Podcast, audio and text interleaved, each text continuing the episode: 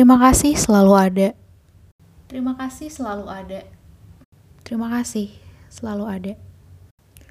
Tapi mengapa tiba-tiba sekarang season 2 Selamat datang di Galau Bermanfaat season 2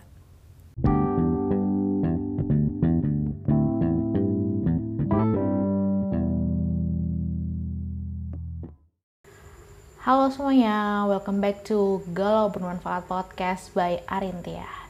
Di episode pertama ini aku mau sharing tentang gimana sih perjalananku akhirnya menemukan kenyamanan dalam jalan kaki aka walking. So, without salah lagi so, without any further kita langsung aja mulai. Cikiciu cikiciu cikiciu cikiciu. Transisinya langsung manual by mouth. Oke. Okay.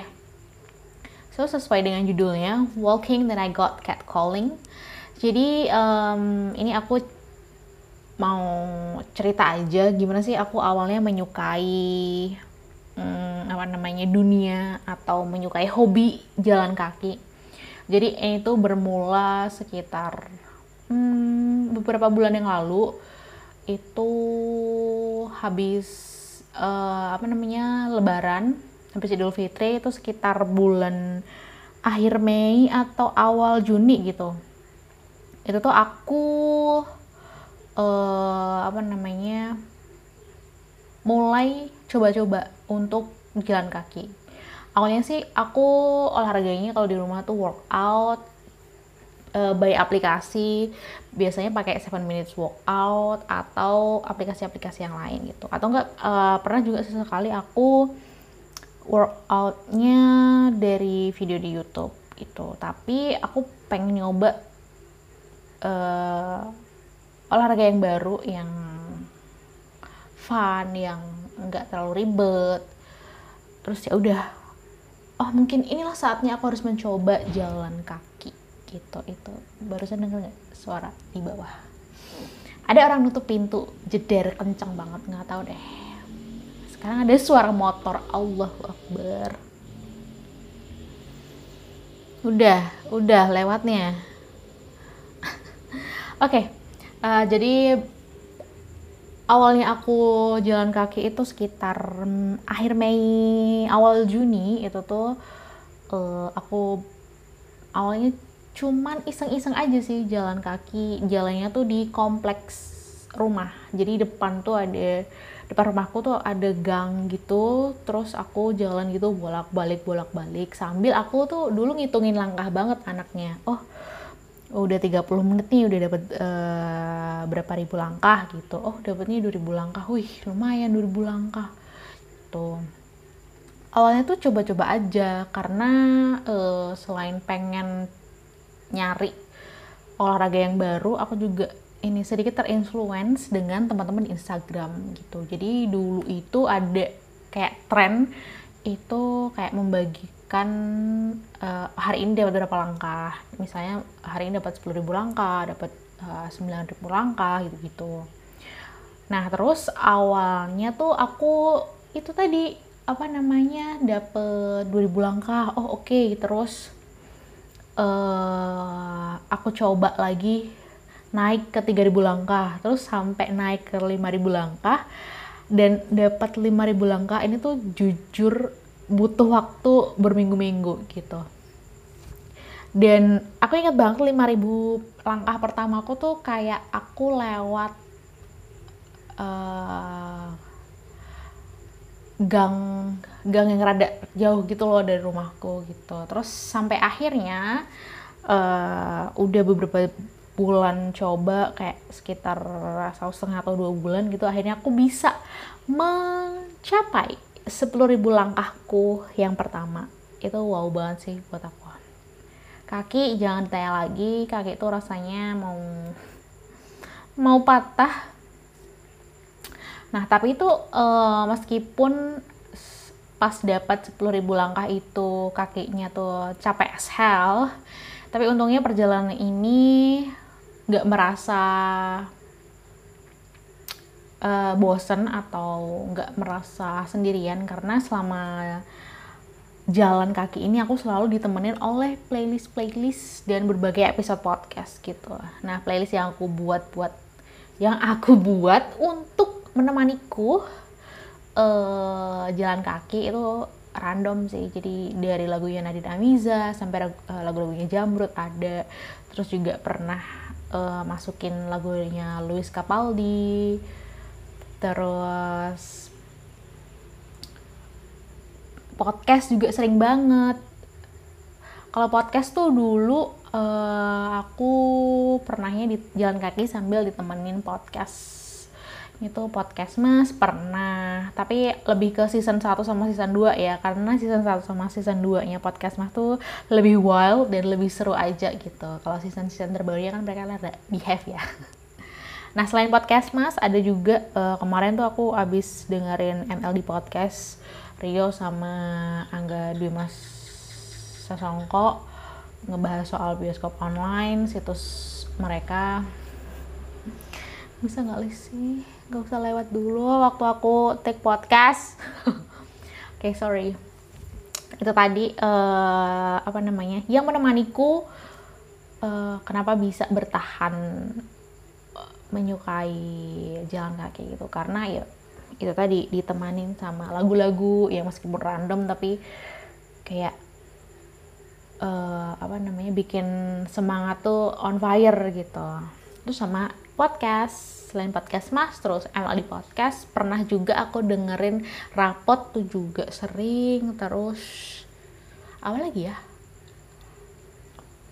Kayaknya baru tiga itu deh. Itu pun diputar-putar ulang itu itu tadi uh, cerita awal mulaku kenapa sih bisa suka sama jalan kaki? Semuanya tuh berawal dari coba-coba. Dan sedikit terinfluence dari teman-teman di Instagram sih. Begitu. Nah terus uh, biar nggak cuman ketikutan dan biar podcastnya dan biar episode ini tuh rada um, ada isinya. Jadi nggak pure aku sharing aja aku iseng-iseng nih searching soal ada nggak sih manfaat jalan kaki secara ilmu pengetahuan tuh terus tadi itu aku sempat uh, searching-searching ya di antara jam-jam makan siang sambil nulis uh, skripnya ini. Aku nemu satu artikel di NBC News judulnya Why Walking Most Underrated Form of Exercise. Jadi kenapa sih uh, jalan kaki itu termasuk olahraga yang ya disepelein atau dipandang rendah gitu. Nah, di sini uh, dijelasin nih kenapa somehow jalan kaki itu jika dilakukan secara rutin manfaatnya bisa disejajarkan dengan lari.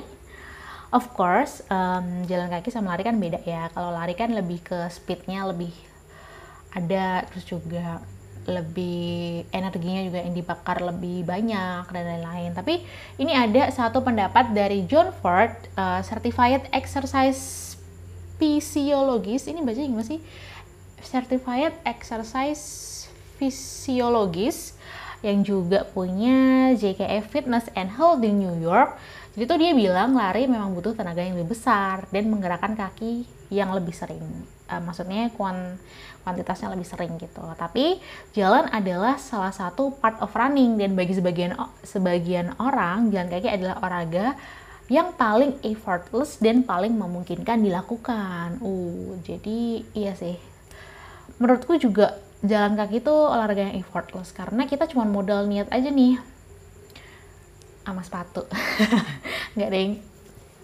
Oh iya bener dan sama sepatu. Soalnya aku pernah pernah tuh nyoba pengen gegayaan aja jalan kaki pakai converse yang yang high yang apa namanya yang agak tinggi itu loh yang Chuck Taylor agak tinggi itu yang hitam.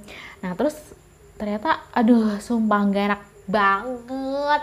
Jadi jalan kaki sejam tuh kaki tuh tumitnya tuh dua-duanya tuh lecet dan itu lecetnya tuh sampai berair gitu loh. Dan itu first and last time aku pakai converse untuk jalan kaki never again no itu sih nah terus selain dari artikel di NBC News tadi aku juga hmm, menemukan salah satu manfaat dari jalan kaki di buku yang baru aja aku baca nih. Jadi uh, seorang jurnalis bernama Desi Anwar, tahu dong beliau ini siapa. Jadi dalam bukunya yang berjudul Offline, Finding Yourself in the World of Distraction, beliau ini bilang, until now walking continues for me to be an effective therapy, a private remedy that can help one negative a complex word in the simplest of ways.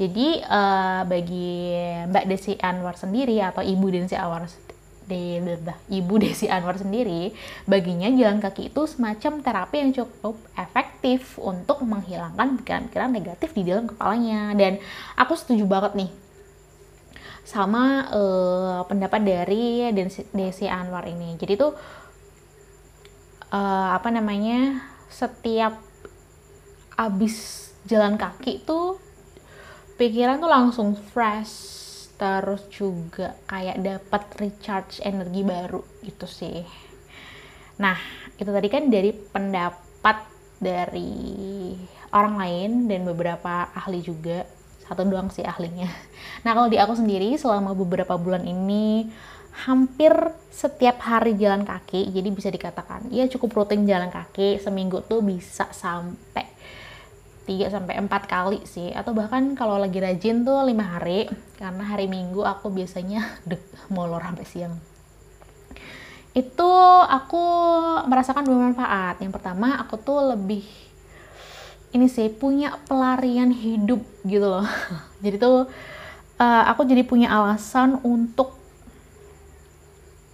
gimana ya menumpahkan segala emosiku waktu uh, ya hidup lagi ngehe gitu jadi aku sekarang punya salah satu pelarian baru yaitu jalan kaki. Ya. pernah nih dulu waktu lagi stres banget sama kerjaan lagi nggak tahu kenapa tuh hawanya tuh pengen marah-marah terus terus terus terus. Hawa itu tuh pengen marah-marah terus dan aku uh, langsung bilang aduh nggak bisa nih nggak bisa kerja dengan hawa kayak gini gitu. Terus aku ya akhirnya istirahat dulu uh, ganti baju terus ya udah jalan-jalan aja bentar muterin kompleks gitu terus akhirnya bisa tone down dan enakan lagi moodnya. Begitu. Nah yang kedua ini yang kedua mana? Oh ini. Yang kedua tuh manfaat di aku, aku jadi lebih berani. Jadi percaya atau enggak sejak aku rutin uh, jalan kaki, aku tuh jadi gimana ya? Aku merasakan ada keberanian yang terbangun gitu loh di dalam diriku. Nah, sebagai orang yang mageran, jujur aku tuh dari dulu sampai ya sekarang juga masih mageran sih, tapi magerannya nggak separah yang lalu-lalu itu tuh uh, dulu tuh selalu overthinking tiap mau jalan ke mana jadi tuh bawaannya selalu takut gitu. Nah ntar kalau digodain gimana? Ntar kalau disut-sutin orang gimana? Gitu. Dan ternyata bener uh, di beberapa kali aku jalan di beberapa rute yang pernah aku lewatin itu ada aja orang usil can I say they as an assholes. Sorry to say that tapi ya emang sih maksudnya emang nyebelin banget orang-orang yang suka nyuit-nyuitin itu gitu. Tapi dari uh, situ aku malah justru dapat keberanian gitu. Aku nggak akan uh, ganti rute sampai aku lewat di satu rute itu dan aku nggak disuitin gitu. Contohnya gini. Aku punya satu rute menengah itu tuh lewat di kayak uh, apa namanya kompleks sekolah-sekolah SMP gitu di salah satu SMP-nya dulu aku sekolah di sana. Nah dulu aku kalau lewat di sana tuh kan lewat uh, salah satu warung soto. Nah pertama kali lewat sana aku tuh disut-suitin sama abang-abangnya dong. WOW kan. Dulu tuh aku kayak, hah kayak bengong gitu loh Hah, kenapa sih jalan doang lo sweet sweetin gitu. Nah sampai uh, aku tuh langsung berpikir oh ini nggak bisa nih. Besok aku harus lewat sini lagi. Aku harus ngasih sesuatu nih sama abang-abang yang nyuit nyuitin gitu. Nah beberapa hari kemudian aku lewat sana terus uh, masih sweet sweetin gitu. Uh, mbak mbak gitu sini mbak sini mbak gitu. Terus akhirnya it waktu mereka bisa dibilang catcalling aku kayak gitu. Dan ini nggak tahu dari mana ya. Aku tuh langsung uh, nurunin masker. Terus aku ngacungin jari tengahku ke mas-mas itu ke kumpulan mas-mas di warung soto itu. Dan yang aku tangkap dari mataku ya mas-masnya ini tuh jadi kayak cengok gitu loh. Kayak hah? Hah? Gitu. Maksudnya kayak bingung entah bingung karena dapat jari tengah dari aku atau bingung karena oh ternyata cewek ini tuh bisa juga ya bereaksi kalau di uh, kalau dipanggil panggilin gitu. Nah dari yang awalnya mereka bercanda-bercanda sampai mereka akhirnya awkward sendiri gitu. Dan di situlah aku menemukan uh, api keberanianku gitu loh. Nah uh, lain cerita itu tadi lewat yang warung soto. Nah ada lagi nih kalau sore kan uh, banyak nih anak-anak ngumpul di sekitaran eh, bangunan-bangunan SMP SMA di sana. Aku jalan kaki dan benar aku digodain aku disuit-suitin sambil ketawa-ketawa dan ini tuh yang ngegodain anak-anak kecil gitu yang aku bisa bilang mereka tuh lebih muda daripada aku gitu. Bahkan ada di satu momen aku diliatin dari ujung kepala sampai ujung kaki. Dan itu tuh kayak kayak berasa ditelanjangin gitu loh lewat matanya mereka. Dan itu tuh sumpah gak nyaman banget. Nggak dan nggak dan nggak sopan sih menurutku dan langsung aja waktu itu aku langsung kayak marah terus uh, aku langsung nyambut ngelepas masker terus langsung teriak I'm sorry I have to say this. Tapi ini mungkin agak terdengar kasar tapi ini dulu yang aku uh, keluarkan untuk uh, sebagai bentuk aku defense gitu. Aku bilang ke mereka ke anak-anak ini tuh heh maksud ngapain lo? Gitu. Terus sambil tadi ngacungin jari tengah ke mereka. Terus mereka yang awalnya kayak uh, bercanda-bercandain aku kayak nge-sweet-sweeting ngegodain terus mereka kayak saling pandang gitu loh sama teman-temannya gitu. Dan lagi-lagi aku nggak tahu itu aku dapat keberanian di mana. Pokoknya yang aku rasain tuh dulu marah aja kayak nggak terima gitu. Kenapa sih? Aku cuma jalan kaki loh aku nggak ngerugin siapa-siapa. Dan aku nggak jalan di tengah jalan juga. Aku jalan di pinggir bahkan aku turun dari uh, apa namanya dari trotoar karena trotoarnya dipakai mereka nongkrong. Gimana ya masa mereka tak langkahin atau masa aku nginjek-nginjek mereka kan gak mungkin gitu. Terus aku ya itu pokoknya um, waktu itu aku ya itu sih mungkin aku dapat uh, keberaniannya dari rasa marah dan rasa aku nggak terima gitu. Dan jadi itu sih pengalamanku. Jadi dari jalan kaki aku tuh tadi bisa uh, nemuin another pelarian waktu hidup lagi uh, lagi nggak enak atau lagi ngehek banget atau lagi ng ngajakin aku bercanda. Terus yang kedua adalah aku jadi bisa memupuk eh menemukan bibit keberanianku gitu dari sana. Jadi sekarang mau jalan kaki ke mana jalan kaki ke pasar yang rutenya lumayan jauh yang butuh uh, sejam dua jam itu ya udah hajar aja gitu. Dan mostly aku sendiri sih karena kalau sama mamaku uh, beliau nggak ini sih nggak kuat kalau udah jalan jauh gitu. Jadi itu mostly aku sendiri dan mostly itu aku dapat catcallingnya waktu aku sendiri sih. Dan sekali lagi catcalling itu tidak dipengaruhi oleh apa yang korban kenakan gitu. Sebagai contoh aku sendiri, aku waktu jalan kaki tuh selalu pakai pakaian yang longgar dan yang panjang.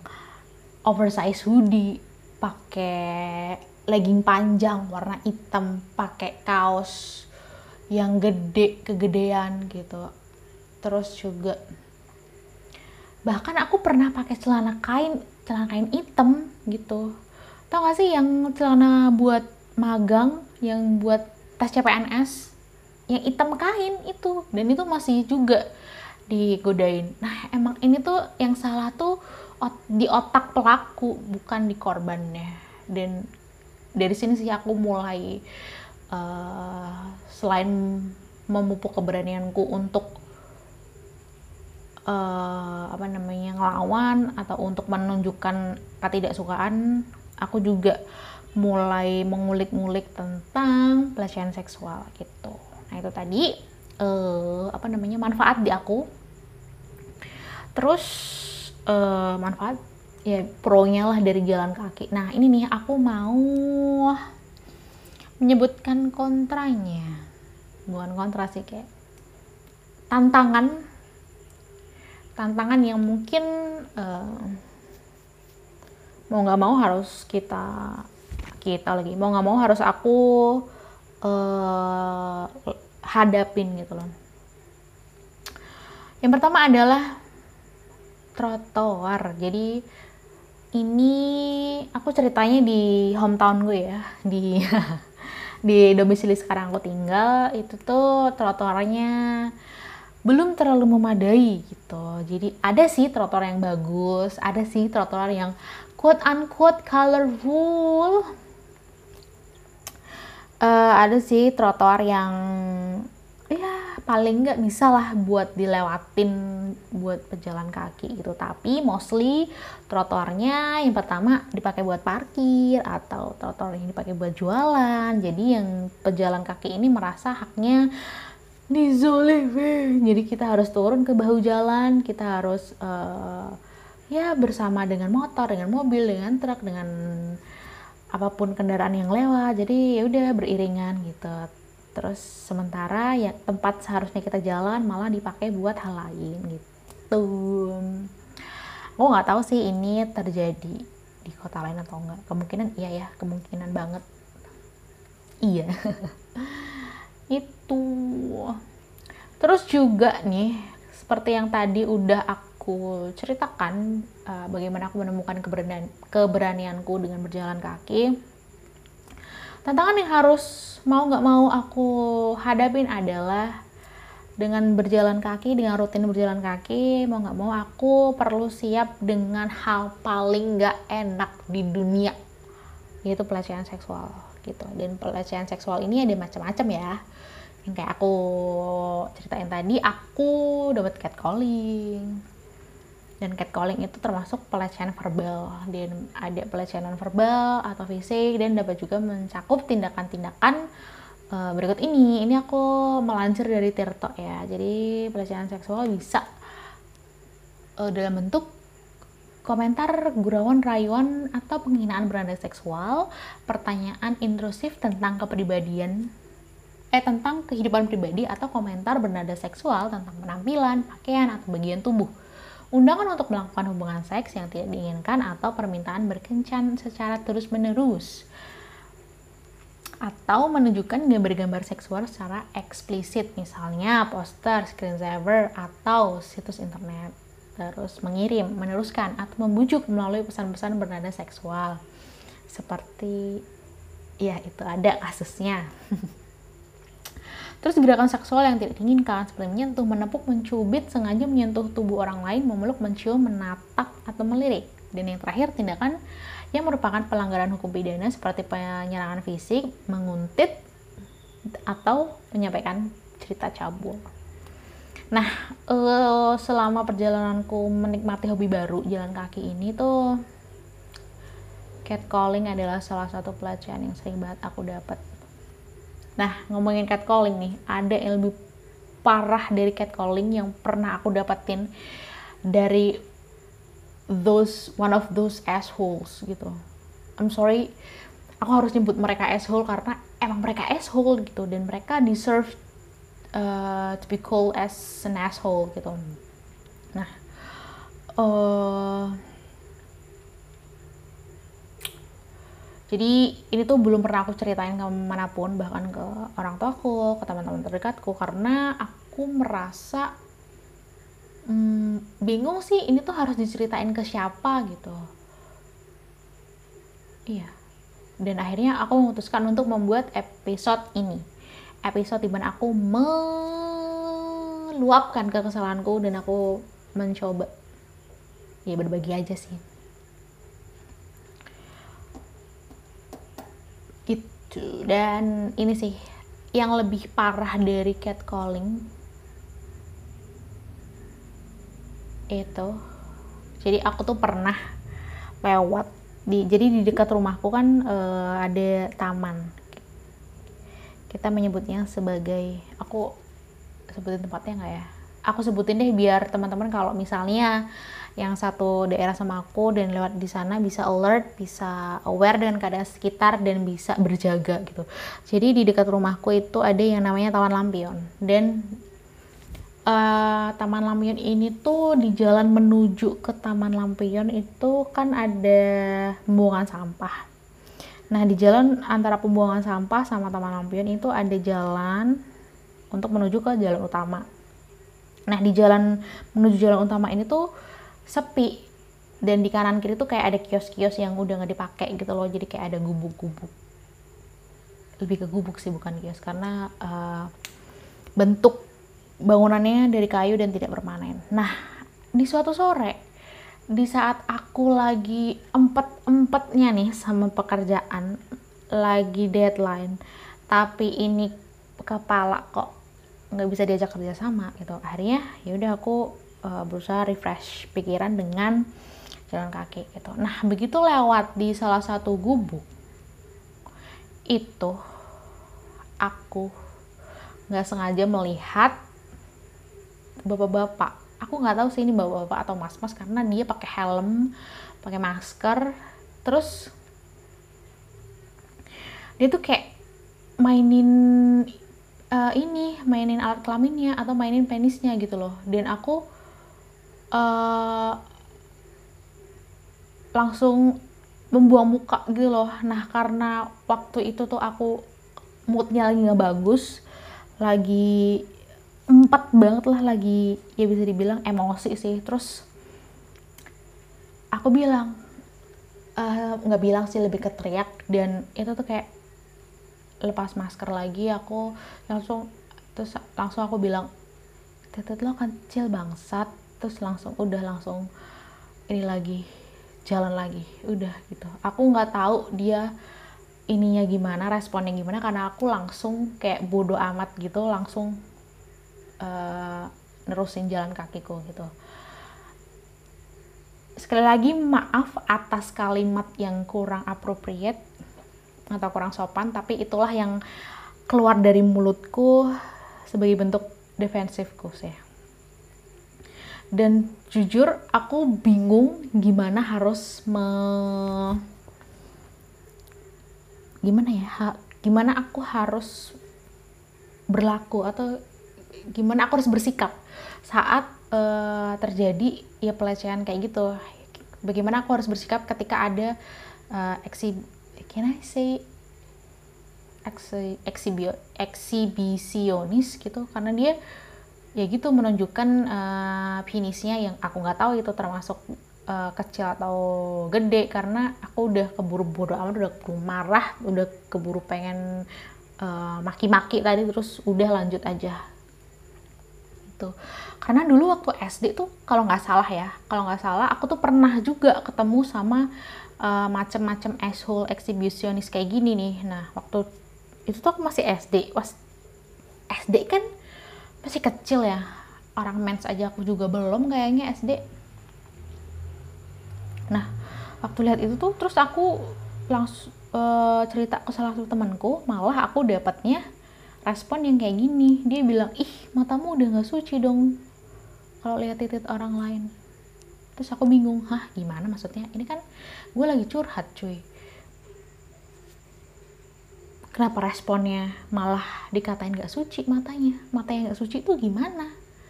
Belum wudhu gitu matanya.